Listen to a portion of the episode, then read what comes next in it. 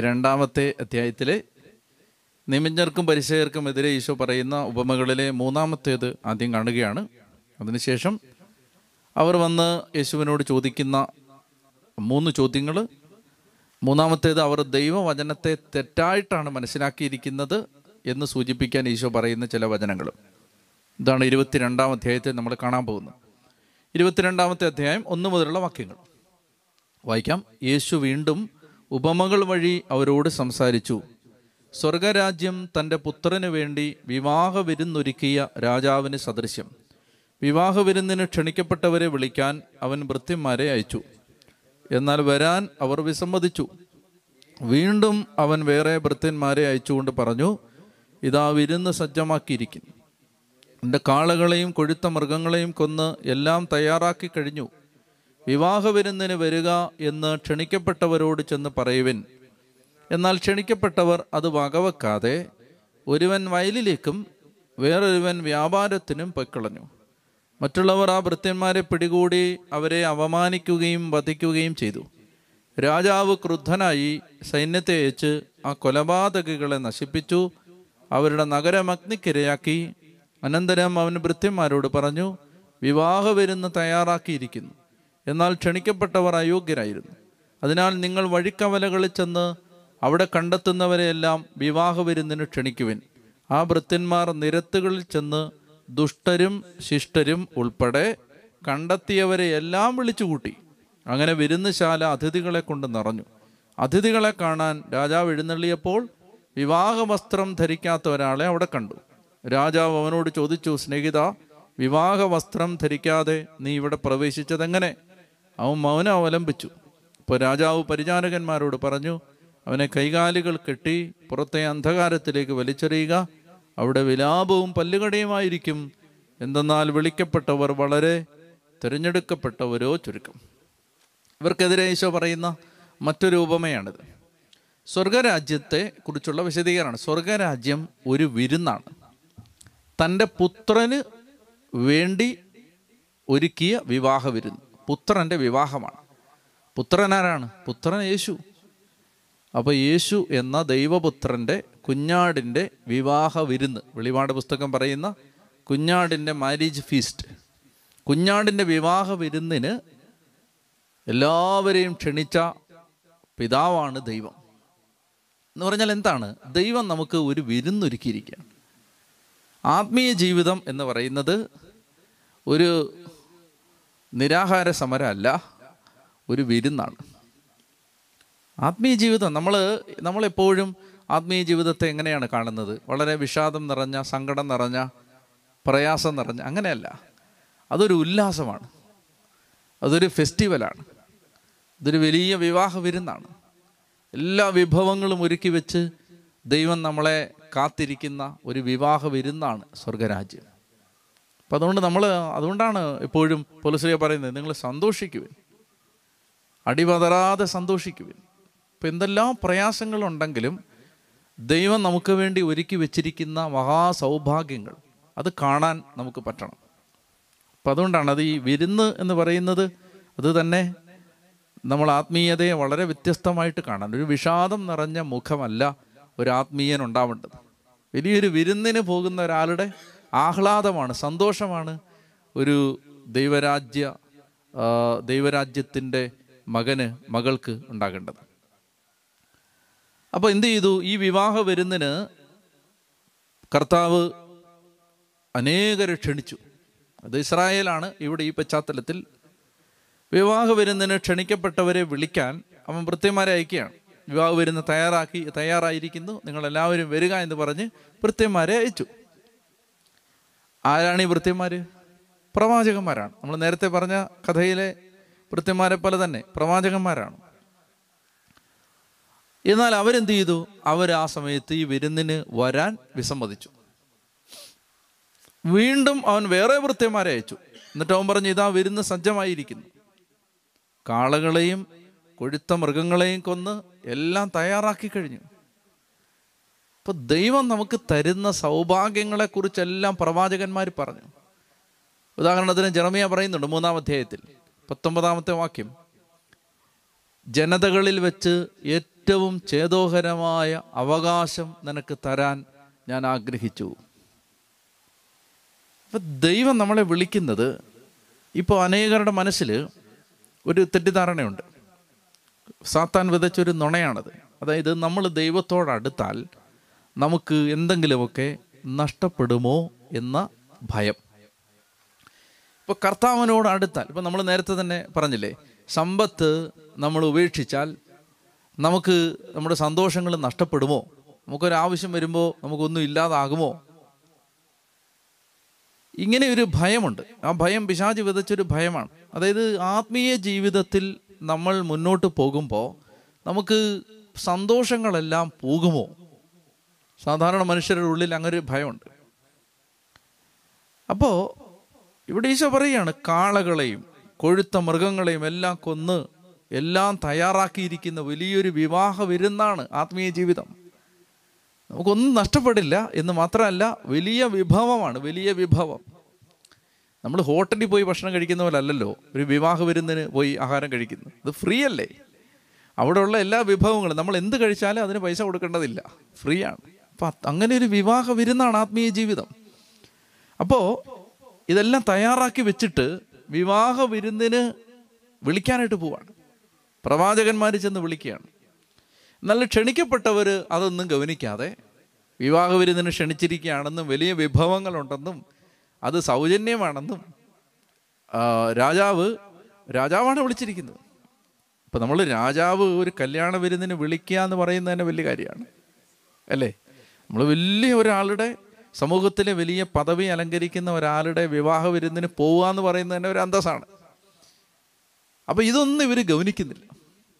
വിളിച്ചത് ദൈവമാണെന്ന് ഇവർ ചിന്തിക്കുന്നില്ല. ദൈവമാണ് വിളിച്ചിരിക്കുന്നത്. അവരെന്ത് ചെയ്തു? മനുഷ്യർ വിളിച്ചെടുത്ത് എല്ലാം പോവുകയാണ്. ദൈവം വിളിച്ചത് കേൾക്കുന്നില്ല.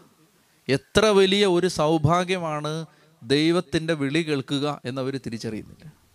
ദൈവം ഒരുക്കിയ ഈ പുത്രന്റെ വിവാഹ വിരുന്നിന് പങ്കെടുക്കുക എത്ര വലിയ കാര്യമാണ്. ഇപ്പം നമ്മൾ സിമ്പിളായിട്ട് പറഞ്ഞാൽ പരിശുദ്ധ കുർബാനയ്ക്ക് വരാതിരിക്കുന്നത് തന്നെ ഇതിന്റെ ഒരു സൂചനയാണ്. എത്ര വലിയൊരു വിരുന്നാണ് പുത്രന്റെ ഈ വിവാഹ വിരുന്ന് പരിശുദ്ധ കുർബാന എന്ന് മനസ്സിലാവുന്നില്ല. മനസ്സിലാവാതെ ആ സമയത്ത് മറ്റു പല കാര്യങ്ങൾക്കും പോവാണ്. അപ്പം അതൊക്കെ ആലോചിക്കാനാണ് ദൈവം നമുക്കിപ്പോൾ കുർബാനയൊന്നും ഇല്ലാത്ത കുറച്ച് കാലം തന്നിരിക്കുന്നത്. എത്ര വലിയ ഒരു വിരുന്നാണ് ദൈവം നമുക്ക് ഒരുക്കി തന്നത്. നമ്മളത് മനസ്സിലാക്കിയില്ല. അപ്പോൾ അതുകൊണ്ട് നമ്മളിവിടെ മനസ്സിലാക്കേണ്ടത് ഈ വിവാഹ വിരുന്ന് അത് അവർ വകവെക്കാതെ ആ വാക്ക് നിങ്ങൾ നോക്കിയേ അത് വകവെക്കാതെ. എന്തോ ഒരു സങ്കടം തരുന്നൊരു വാക്കാണത്. അത് വകവെക്കാതെ അത് ശ്രദ്ധിക്കാതെ. അവർ ഒരുവൻ വയലിലേക്കും വേറൊരുവൻ വ്യാപാരത്തിനും പൊക്കളഞ്ഞു അതാണ്. വയലും വ്യാപാരം എന്നൊക്കെ പറഞ്ഞാൽ ഈ ലോകത്തെ കാര്യങ്ങൾക്ക് വേണ്ടി പൊക്കളഞ്ഞു അപ്പം നമ്മൾ ഇപ്പോൾ ഈ കാലഘട്ടം നമുക്ക് തരുന്ന വലിയൊരു അനുഗ്രഹം എന്താണ്? നമുക്ക് ഒത്തിരി സമയം ദൈവത്തെക്കുറിച്ച് ചിന്തിക്കാനും പ്രാർത്ഥിക്കാനും വചനം വായിക്കാനും വചനം പഠിക്കാനും എല്ലാം ദൈവം തരികയാണ്. ഇപ്പോൾ വയലിലേക്കും വ്യാപാരത്തിനൊന്നും അധികം പോകേണ്ട ഒരു സാഹചര്യം ഇല്ല ഇപ്പം അപ്പോൾ അതുകൊണ്ട് നമുക്ക് വയലിലേക്കും വ്യാപാരത്തിലേക്കും പോവാതെ ഇപ്പോൾ വിവാഹ വിരുന്നിനെ കുറിച്ച് തന്നെ ചിന്തിക്കാൻ നല്ലൊരു സമയം ദൈവം തന്നിരിക്കുകയാണ്. അപ്പോൾ അതുകൊണ്ട് അവരെന്ത് ചെയ്തു? അവർ വയലിലേക്ക് പോയി വ്യാപാരത്തിന് പൊക്കളഞ്ഞു. മറ്റുള്ളവർ ആ ഇനി ബാക്കിയുള്ളവർ എന്ത് ചെയ്തു? ഇപ്പം ചിലർ ഈ ക്ഷണിക്കപ്പെട്ടവർ ചിലർ കച്ചവടത്തിനൊക്കെ പോയി അവർ ലോകത്തിന്റെ കാര്യങ്ങൾക്ക് വേണ്ടി പോയി. മറ്റുള്ളവർ ഈ ഭൃത്യന്മാരെ പിടിച്ച് അവരെ അപമാനിച്ചു. എവിടാണ്? ഫേസ്ബുക്കിൽ വാട്സപ്പിൽ സോഷ്യൽ മീഡിയയിൽ മാധ്യമങ്ങളിൽ അവരാ ഭൃത്യന്മാരെ പിടിച്ച് അപമാനിച്ചു. വധിക്കുകയും ചെയ്തു. ചിലരെ കൊന്നുകളയുകയും ചെയ്തു. വാക്കുകൾ കൊണ്ട് കൊന്നു കളഞ്ഞു. അല്ലാതെ തന്നെ ശരിക്കും ഫിസിക്കലി മർഡർ ചെയ്തു.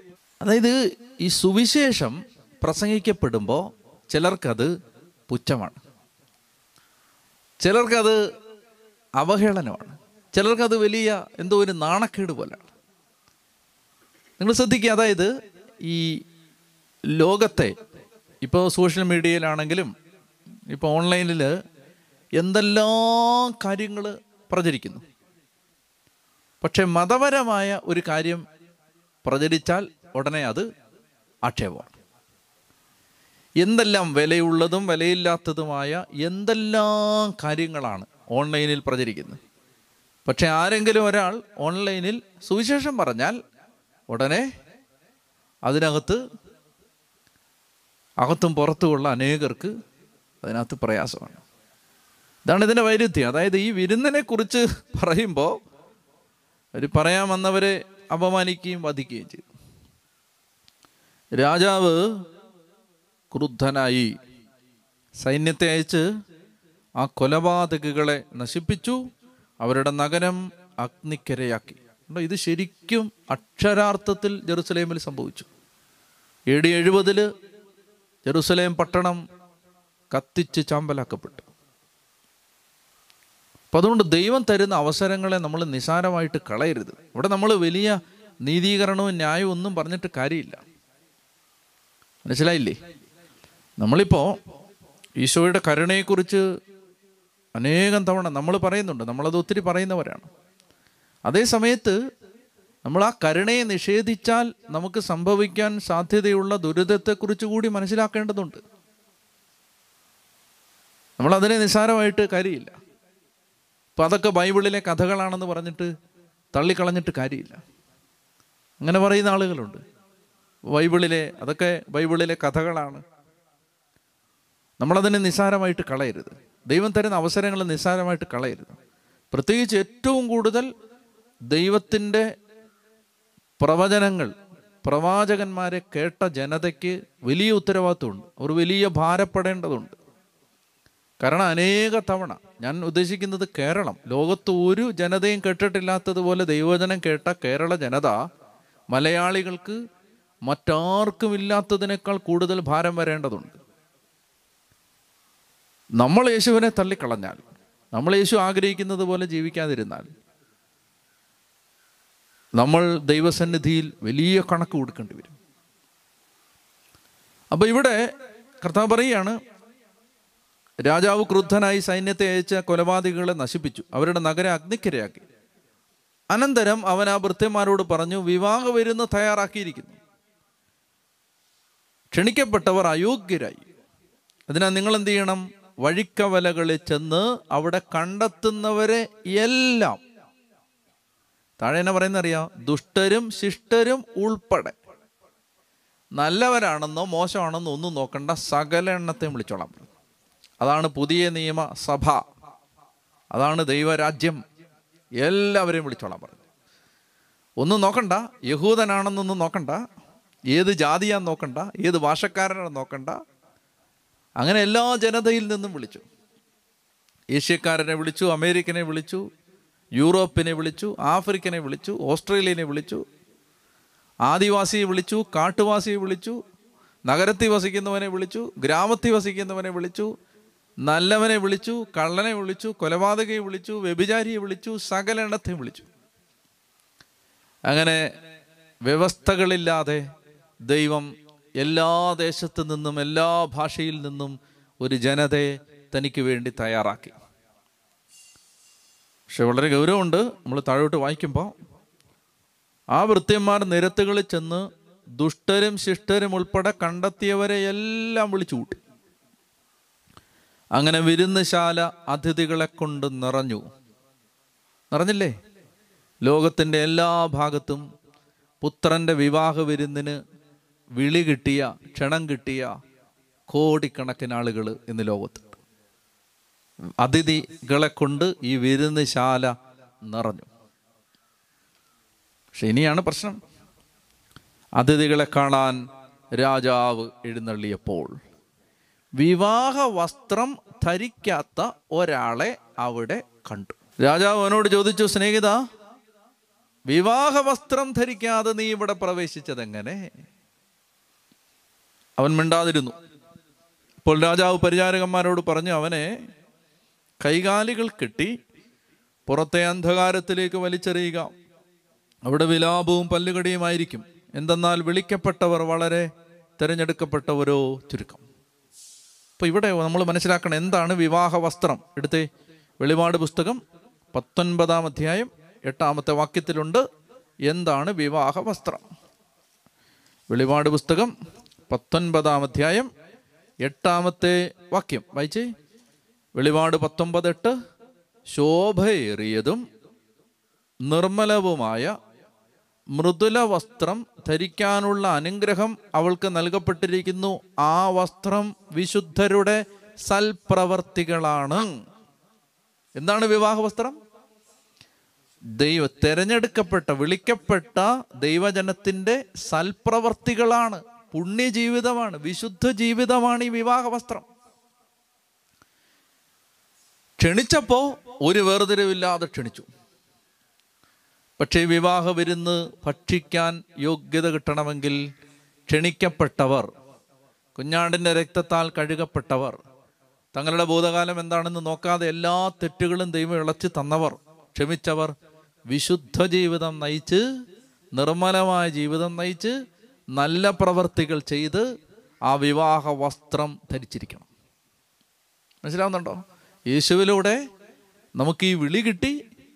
നമ്മൾ ഈ പുത്രന്റെ വിവാഹ വിരുന്നിന് വിളിക്കപ്പെട്ടു. നമ്മളെല്ലാം വന്നു. വിവാഹ വസ്ത്രം ഉണ്ടാവണം. വിശുദ്ധരുടെ സൽപ്രവർത്തികളാണ്. നല്ല പ്രവർത്തികൾ ചെയ്യണം. രക്ഷിക്കപ്പെട്ടവർ രക്ഷിക്കപ്പെടാൻ വേണ്ടി നല്ല പ്രവൃത്തികൾ ചെയ്യുകയല്ല. രക്ഷിക്കപ്പെട്ടവർ നല്ല പ്രവൃത്തികളിലൂടെ ആ രക്ഷ പൂർത്തിയാക്കണം. അല്ലേ? ഈശോ അങ്ങനല്ലേ പറഞ്ഞേ? സൽപ്രവൃത്തികൾ നാം ചെയ്യാൻ വേണ്ടി ദൈവം മുൻകൂട്ടി നിശ്ചയിച്ച സൽപ്രവൃത്തികൾക്കായി യേശു ക്രിസ്തുവിൽ സൃഷ്ടിക്കപ്പെട്ടവരാണ്. യേശു ക്രിസ്തു എന്നെ രക്ഷിച്ചു ഞാൻ രക്ഷിക്കപ്പെട്ടു എന്ന് പറഞ്ഞ് ഏതെങ്കിലും തരത്തിൽ ജീവിക്കുന്ന ലക്ഷക്കണക്കിന് കോടിക്കണക്കിന് ആളുകൾ ലോകത്ത്. അവർ കേൾക്കണം അവർ വായിക്കണം ഈ ഭാഗം. യേശു രക്ഷിച്ചു ഞങ്ങൾ രക്ഷിക്കപ്പെട്ടു ഞങ്ങൾ വീണ്ടും ജനിച്ചു ബോൺ അഗെയിൻ എന്ന് പറഞ്ഞിട്ട് കാര്യമില്ല. വിവാഹ വസ്ത്രം ഉണ്ടോ? ഇനി എന്താണ് വിവാഹ വസ്ത്രം നമുക്ക് വേഗം മനസ്സിലാക്കാൻ എല്ലാം വായിക്കാൻ സമയമില്ല. മത്തായുടെ സുവിശേഷം ആറാം അധ്യായം രണ്ട് മുതൽ നാല് വരെ അഞ്ച് മുതൽ പതിനഞ്ച് വരെ. നമ്മൾ കണ്ടില്ലേ മലയിലെ പ്രസംഗത്തിൽ? വിവാഹ വസ്ത്രം ഒരു ഭാഗം വായിക്കാം നമുക്ക്. മത്തായുടെ സുവിശേഷം ആറാം അധ്യായം രണ്ട് മുതൽ നാല് വരെ. മത്തായി ആറാം അധ്യായം രണ്ട് മുതൽ നാല് വരെ. മറ്റുള്ളവരിൽ നിന്ന് പ്രശംസ ലഭിക്കാൻ കപടനാട്യക്കാർ സെനഗോഗുകളിലും തെരുവീഥികളിലും ചെയ്യുന്നത് പോലെ നീ ഭിക്ഷ കൊടുക്കുമ്പോൾ നിന്റെ മുമ്പിൽ കാഹളം മുഴക്കരുത്. സത്യമായി ഞാൻ നിങ്ങളോട് പറഞ്ഞു പറയുന്നു അവർക്ക് പ്രതിഫലം ലഭിച്ചു കഴിഞ്ഞു. നീ ധർമ്മദാനം ചെയ്യുമ്പോൾ അത് രഹസ്യമായിരിക്കേണ്ടതിന് നിന്റെ വലത്ത് കൈ ചെയ്യുന്നത് ഇടത്ത് കൈ അറിയാതിരിക്കട്ടെ. രഹസ്യങ്ങൾ അറിയുന്ന നിന്റെ പിതാവ് നിനക്ക് പ്രതിഫലം നൽകും.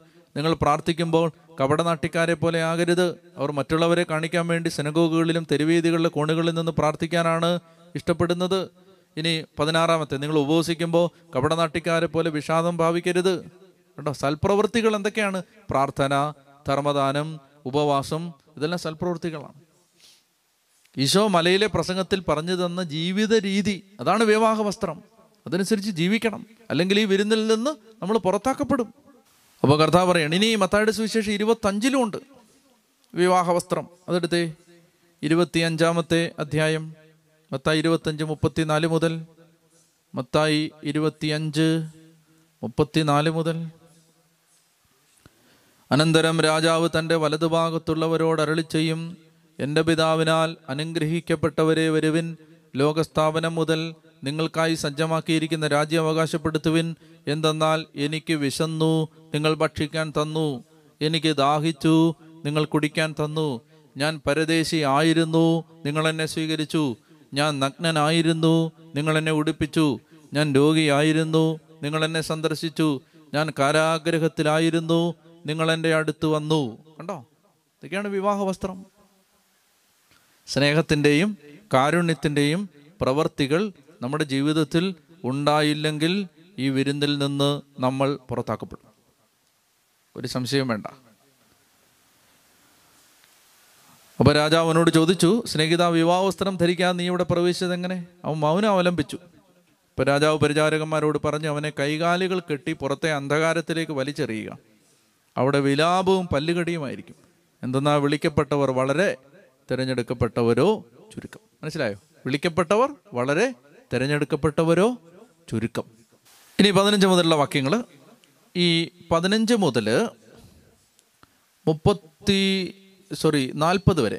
പതിനഞ്ച് മുതൽ നാൽപ്പത് വരെയുള്ള വാക്യങ്ങൾ ഈ പരിസയരും നിയമജ്ഞരും സദൂക്കായരും ഒക്കെ യേശുവിനെ തോൽപ്പിക്കാൻ വേണ്ടി വാക്കിൽ തോൽപ്പിക്കാൻ വേണ്ടി ചോദിക്കുന്ന ചോദ്യങ്ങൾ അതിന് ഈശോ കൊടുക്കുന്ന ഉത്തരമാണ്. നമുക്ക് വേഗം മനസ്സിലാക്കാവുന്ന ഭാഗങ്ങളാണത്. ഇപ്പോൾ പരിസയർ പോയി പതിനഞ്ചാമത്തെ വാക്യം. പരിസയർ പോയി യേശുവിനെ എങ്ങനെ വാക്കിൽ കൊടുക്കാമെന്ന് ആലോചന നടത്തി. അവർ തങ്ങളുടെ അനുയായികളെ ഹെറോദേസ് പക്ഷക്കാരോടൊത്ത് അവന്റെ അടുത്ത് അയച്ച് ചോദിച്ചു ഗുരു നീ സത്യവാനാണെന്നും ആരുടെയും മുഖം നോക്കാതെ നിർഭയനായി ദൈവത്തിന്റെ വഴി സത്യമായി പഠിപ്പിക്കുന്നുവെന്ന് ഞങ്ങൾ അറിയുന്നു അതുകൊണ്ട് ഞങ്ങളോട് പറയുക നിനക്ക് എന്ത് തോന്നുന്നു? സീസറിന് നികുതി കൊടുക്കുന്നത് നിയമാനുസൃതമാണോ അല്ലയോ? നമുക്കിത് മനസ്സിലാക്കാം. അപ്പോൾ പരിശേരി ഇത് ഒഫൻഡഡായി ഈശോയുടെ ഈ സംസാരം കേട്ട് പരിശേരി നിയമിച്ചവരെല്ലാം ഒഫൻഡഡായി അവരെല്ലാം തന്നെ അവർ കർത്താവിന്റെ ഈ വാക്കുകളാൽ വളരെയധികം അവർ കോപിച്ച് യേശുവിനെ എങ്ങനെയെങ്കിലും ഇനി വാക്കിൽ കൊടുക്കണം. വാക്കിൽ കൊടുക്കുന്നത് എന്തിനാണ്? അവനെ കൊല ചെയ്യാൻ വേണ്ടി എന്തെങ്കിലും കുറ്റം കണ്ടുപിടിക്കണം ഇനി. അപ്പം അതിനുവേണ്ടി അവർ പദ്ധതികൾ തയ്യാറാക്കുകയാണ്. അവർ ഈ പരിസേരി ചെന്നിട്ട് ഹെറോദേസ് പക്ഷക്കാരെ കൂട്ടുപിടിച്ചു. ഹെറോദേസ് പക്ഷക്കാരെന്ന് പറഞ്ഞാൽ ഈ മഹാനായ ഹെറോദേസ് ഇപ്പോൾ ഈശോയെ വിചാരണ ചെയ്യാൻ പോകുന്ന ഹെറോദേസിന്റെ അപ്പൻ ഹെറോദ് ദ ഗ്രേറ്റ് മഹാനായ ഹെറോദേസ് എന്ന് ചരിത്രം വിളിക്കുന്ന ബി സി മുപ്പത്തി ഏഴ് മുതൽ ബി സി നാല് വരെ ഭരിച്ചിരുന്ന മഹാനായ ഹെറോദേസ്. ആ ഹെറോദേസ് ഏതോമിനായിരുന്നു ഏതോമിൻ എന്ന് പറഞ്ഞാൽ ഏശാവിന്റെ വംശപരമ്പരയിൽപ്പെട്ട ആളായിരുന്നു. അയാളുടെ മാതാപിതാക്കളിൽ ഒരാൾ ഏതോമിനും ഒരാൾ യഹൂദനുമായി യഹൂദയുമായിരുന്നു. അപ്പോൾ ഈ ഏതോമിനായ ശങ്കരവർഗക്കാരനായിരുന്ന ഈ ഏതോമിനായിരുന്ന ഹെറോദേസ് റോമാക്കാരുടെ അടുത്ത് നിന്ന് വലിയൊരു തുക അവർക്ക് കൈക്കൂലി കൊടുത്ത് ഇസ്രായേലിന്റെ രാജസ്ഥാനം കൈക്കലാക്കി. അങ്ങനെ ഹെറോദേസ് റോമാക്കാരുടെ കയ്യിൽ നിന്ന് യഹൂദന്മാരുടെ രാജാവെന്ന സ്ഥാനം കൈക്കലാക്കി ഹെറോദേസ് ഭരിച്ചു. അതിനുശേഷം അദ്ദേഹത്തിന്റെ മകനായ ഹെറോദേസ് അന്തിപ്പാസ് അതാണ് ഇപ്പോൾ യേശു കുരിശിൽ മരിക്കുന്ന സമയത്തിരിക്കുന്ന ഹെറോദേസ് രാജാവ് ഹെറോദേസ് അന്തിപ്പാസ് ആണ് ഹെറോദ് അന്തിപ്പാസ്. അപ്പോൾ അന്തിപ്പാസ് ഭരിക്കുന്ന സമയമാണിത് അപ്പോൾ ഈ ഹെറോദ് പക്ഷക്കാർ ഹെറോദേശ് രാജാവിന്റെ കൂട്ടർ ഹെറോദേശ് രാജാവിനെ അനുഗമിക്കുന്ന ആളുകൾ ഹെറോദേശ് രാജാവിന്റെ പക്ഷത്ത് നിന്ന് ചിന്തിക്കുന്നവർ അവർ റോമാക്കാരുടെ ഭരണത്തിന് അനുകൂലമായി ചിന്തിക്കുന്നവരാണ്. അവർ റോമാക്കാരെ സപ്പോർട്ട് ചെയ്യുന്നവരാണ്. ഇപ്പോൾ ബ്രിട്ടീഷുകാർ ഇന്ത്യ ഭരിച്ച സമയത്ത് ബ്രിട്ടീഷുകാരെ സപ്പോർട്ട് ചെയ്ത് ആളുകളുണ്ട്. എന്ന് പറഞ്ഞ പോലെ അവർ റോമാക്കാരെ സപ്പോർട്ട് ചെയ്തിരുന്ന ആളുകളാണ്. അപ്പോൾ അതുകൊണ്ട് സീസറിനെ ബഹുമാനിക്കുന്നവരാണ്. സീസറിന്റെ ഭരണത്തെ അംഗീകരിക്കുന്നവരാണ്. അവരെയും കൂട്ടുപിടിച്ച് യേശുവിന്റെ അടുത്ത് വന്നിട്ട് പറയുകയാണ് കർത്താവെ നീ സത്യവാനാണ്. പറയാണ് ഗുരു നീ സത്യവാനാണ്. നീ ദൈവത്തിന്റെ വഴി സത്യസന്ധമായിട്ട് പഠിപ്പിക്കുന്ന ആളാണ്. ആരുടെയും മുഖം നോക്കാതെ സംസാരിക്കുന്ന ആളാണ്. ഞങ്ങൾക്കൊരു സംശയമുണ്ട്.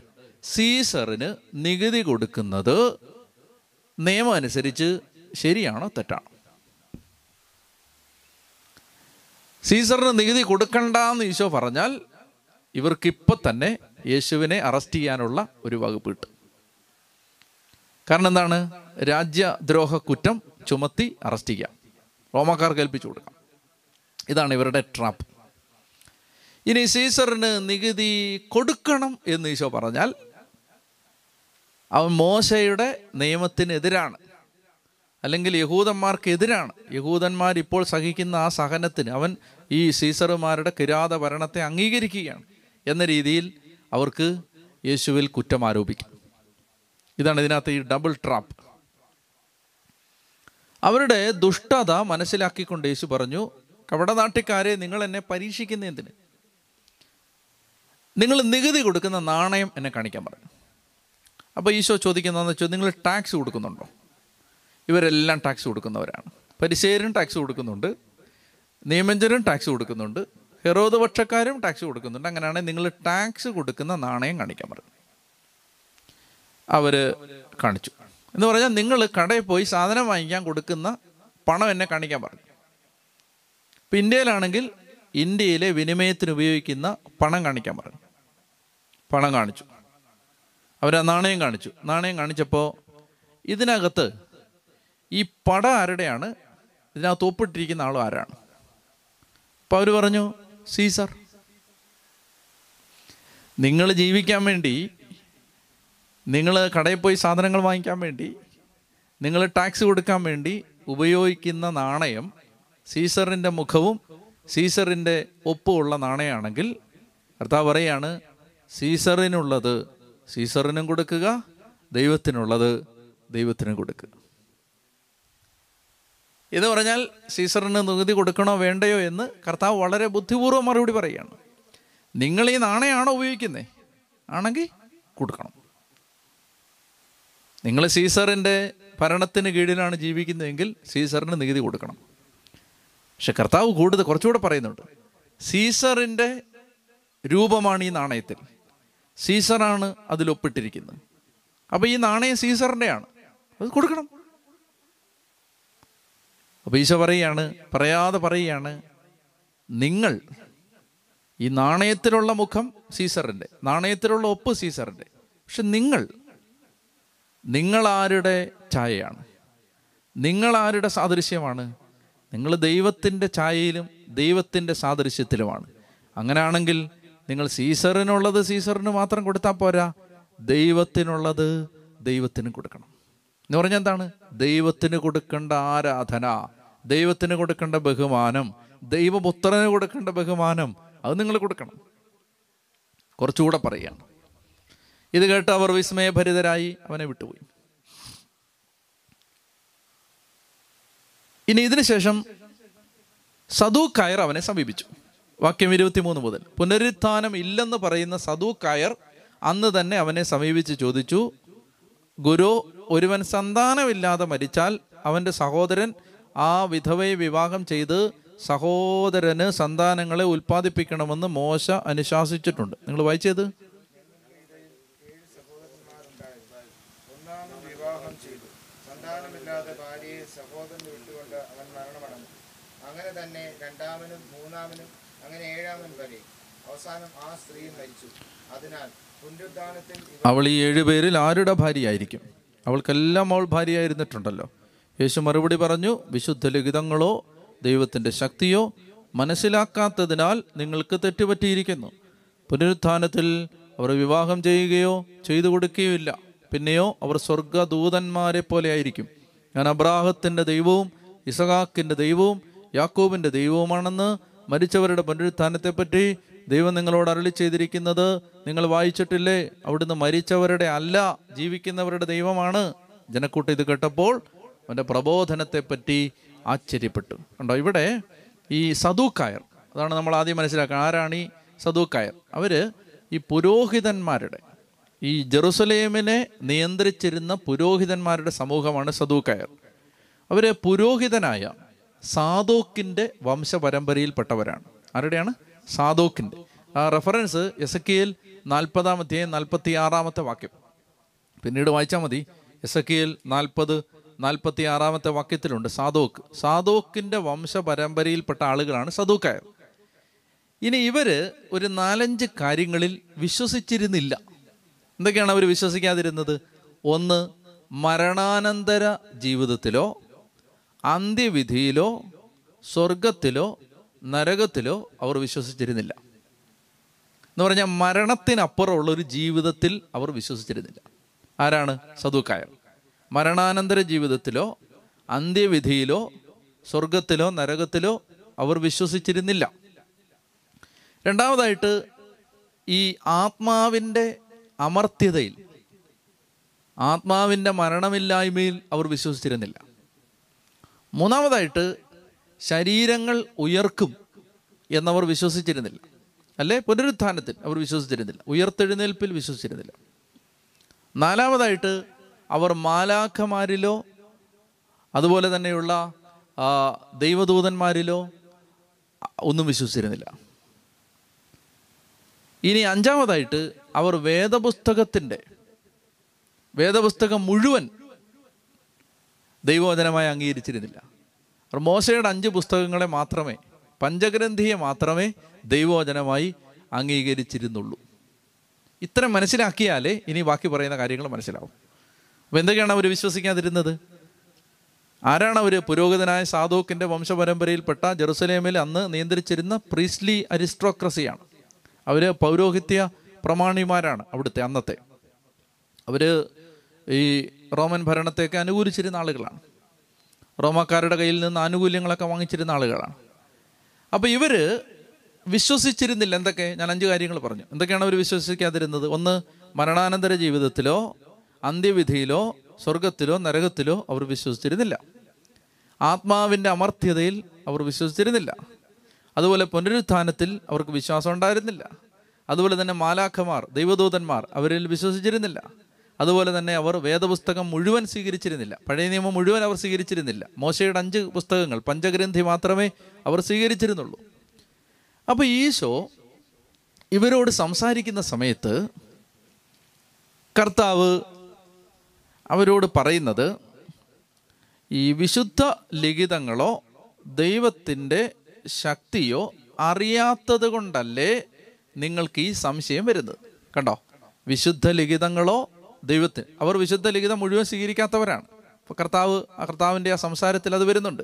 നിങ്ങൾ വിശുദ്ധ ലിഖിതത്തെ ശരിയായിട്ട് നിങ്ങൾക്ക് ഇഷ്ടമുള്ള വചനം മാത്രമേ നിങ്ങൾ സ്വീകരിച്ചിട്ടുള്ളൂ. നിങ്ങൾ വചനം മുഴുവൻ സ്വീകരിച്ചിട്ടില്ല. നിങ്ങൾക്ക് ഒത്തുപോകാൻ പറ്റുന്ന വചനം മാത്രമേ നിങ്ങൾക്ക് ജീവിക്കാൻ പറ്റുന്ന വചനം മാത്രമേ നിങ്ങൾ സ്വീകരിച്ചിട്ടുള്ളൂ. എല്ലാ വചനവും നിങ്ങൾ സ്വീകരിച്ചിട്ടില്ല. വിശുദ്ധ ലിഖിതങ്ങളോ ദൈവത്തിന്റെ ശക്തിയോ മനസ്സിലാക്കാത്തത് കൊണ്ടല്ലേ നിങ്ങൾക്ക് തെറ്റുപറ്റിയത്.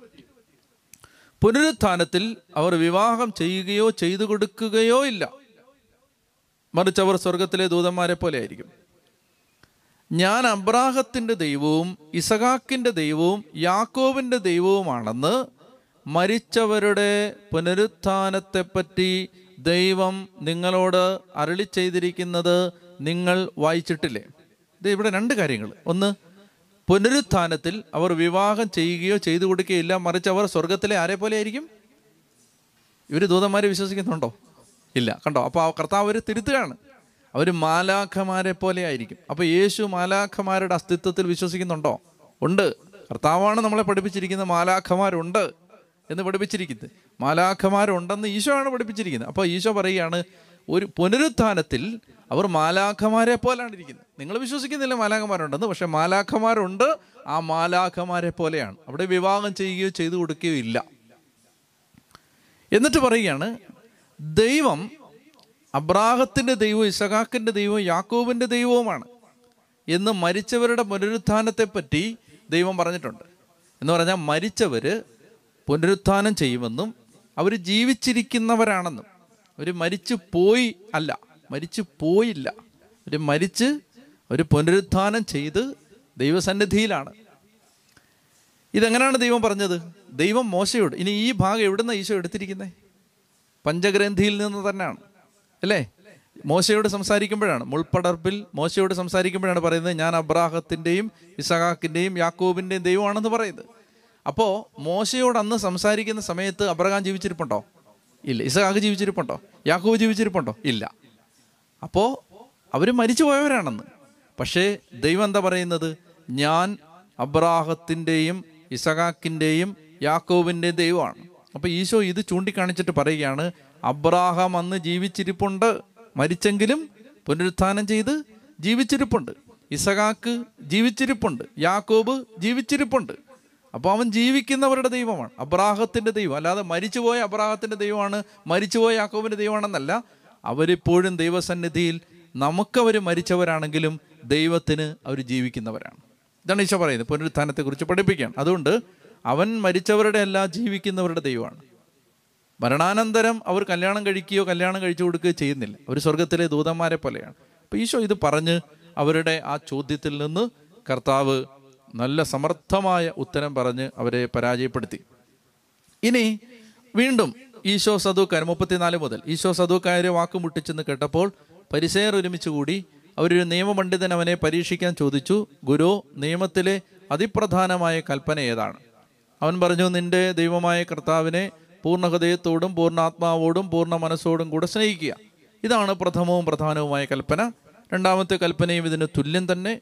അതായത് നിന്നെ പോലെ നിന്റെ അയൽക്കാരനെ സ്നേഹിക്കുക. ഈ രണ്ട് കൽപ്പനകളിൽ സമസ്ത നിയമവും പ്രവാചകന്മാരും ഞാൻ ചോദിക്കട്ടെ ഈ ഈ ഈശോ പറയുന്നില്ലേ നിന്റെ ദൈവമായ കർത്താവിനെ പൂർണ ഹൃദയത്തോടും പൂർണാത്മാവോടും പൂർണ മനസ്സോടും സ്നേഹിക്കുക. ഇത് എവിടുന്നാണ് ഈശോ എടുക്കുന്നത്? ഇത് ഇത് പഴയ നിയമത്തിന് നിയമാവർത്തനം ആറാം അധ്യായം നാലാമത്തെ വാക്യമാണ്. നിയമാവർത്തനം ആറാം അധ്യായം നാലാമത്തെ വാക്യമാണ്. ഈ രണ്ടാമത്തേതോ? നിന്നെപ്പോലെ നിന്റെ അയൽക്കാരനെ സ്നേഹിക്കുക. അത് ഈശോ ഉണ്ടാക്കിയതാണ്. ആണോ? അല്ലല്ല. ഈശോ ഉണ്ടാക്കിയതല്ല. പല ആളുകളും വിചാരിച്ചിരിക്കുന്നത് ഈശോ പുതുതായിട്ട് ഉണ്ടാക്കിയതാണ്. ഇത് ഈശോ ഉണ്ടാക്കിയതല്ല. പഴയ നിയമത്തിൽ തന്നെ ഉള്ള കൽപ്പനയാണിത്. ഇത് ലേവ്യരുടെ പുസ്തകം പത്തൊമ്പതാം അധ്യായം പതിനെട്ടാം വാക്യമാണ്. ലേവ്യർ പത്തൊമ്പത് പതിനെട്ട്. നമ്മൾ ലേവ്യർ പഠിച്ചപ്പോൾ നമ്മളത് പറഞ്ഞിരുന്നു. ലേവ്യരുടെ പുസ്തകം പത്തൊൻപതാം അധ്യായം പതിനെട്ടാമത്തെ വാക്യമാണത്. നിന്നെപ്പോലെ നിന്റെ അയൽക്കാരനെയും സ്നേഹിക്കണം. അപ്പോൾ ഈ നിയമത്തിന്റെ സാര സംഗ്രഹം സാരസംഗ്രഹം കാച്ചിക്കുറുക്കി പഴയ നിയമത്തിൽ നിന്ന് തന്നെ എടുത്ത് ഈശോ പറയുകയാണ് ഈ രണ്ട് കൽപ്പനകളിൽ. ഒന്ന് ദൈവത്തെ പൂർണ ഹൃദയത്തോടെ സ്നേഹിക്കുക നിന്നെപ്പോലെ നിന്റെ അയൽക്കാരനെ സ്നേഹിക്കുക. ഈ രണ്ട് കൽപ്പനകളിൽ സമസ്ത നിയമവും പ്രവാചകന്മാരും അധിഷ്ഠിതമായിരിക്കുന്നു. ഇനി ഈ നേരത്തെ സദൂക്കായർ വന്ന് യേശുവിനോട് ചോദ്യം ചോദിച്ചില്ലേ? പുനരുത്ഥാനത്തിൽ അവൾ ആരുടെ ഭാര്യയാവും എന്ന് ചോദിച്ചില്ലേ? അപ്പൊ ഈ അവർക്ക് എന്താ ഈശോ മറുപടി കൊടുത്തത്? വിശുദ്ധ ലിഖിതമോ ദൈവത്തിന്റെ ശക്തിയെ അറിയാത്തത് കൊണ്ടാണ്. അപ്പൊ അവർക്ക് വിശുദ്ധ ലിഖിതം ശരിക്കും അറിയത്തില്ല എന്ന് കർത്താവ് പഠിപ്പിച്ചു കൊടുക്കുന്നതാണ് ഈ നാൽപ്പത്തി ഒന്ന് മുതലുള്ള ഭാഗം. അത് വായിച്ചാൽ നമുക്ക് ഈ ഇരുപത്തിരണ്ടാം അധ്യായം തീരും. പരിസയർ ഒരുമിച്ച് കൂടിയപ്പോൾ യേശു അവരോട് ചോദിച്ചു നിങ്ങൾ ക്രിസ്തുവിനെ പറ്റി എന്ത് വിചാരിക്കുന്നു? അവൻ ആരുടെ പുത്രനാണ്? ദാവീദിന്റെ എന്നവർ പറഞ്ഞു. അവൻ ചോദിച്ചു അങ്ങനെയെങ്കിൽ ദാവീദ് ആത്മാവിനാൽ പ്രചോദിതനായി അവനെ കർത്താവ് എന്ന് വിളിക്കുന്നത് എങ്ങനെ? അവൻ പറയുന്നു കർത്താവിന്റെ കർത്താവിനോട് അരളി ചെയ്തു ഞാൻ നിന്റെ ശത്രുക്കളെ നിന്റെ പാദങ്ങൾക്ക് കീഴിലാക്കുവോളം നീ എന്റെ വലതുഭാഗത്ത് ഉപഭൂഷ്ടനാവുക ദാവീദ് അവനെ കർത്താവേ എന്ന് വിളിക്കുന്നെങ്കിൽ അവന് അവന്റെ പുത്രനാകുന്നത് എങ്ങനെ? അവനോട് ഉത്തരമായ ഒരു വാക്ക് പോലും പറയാൻ ആർക്കും കഴിഞ്ഞില്ല.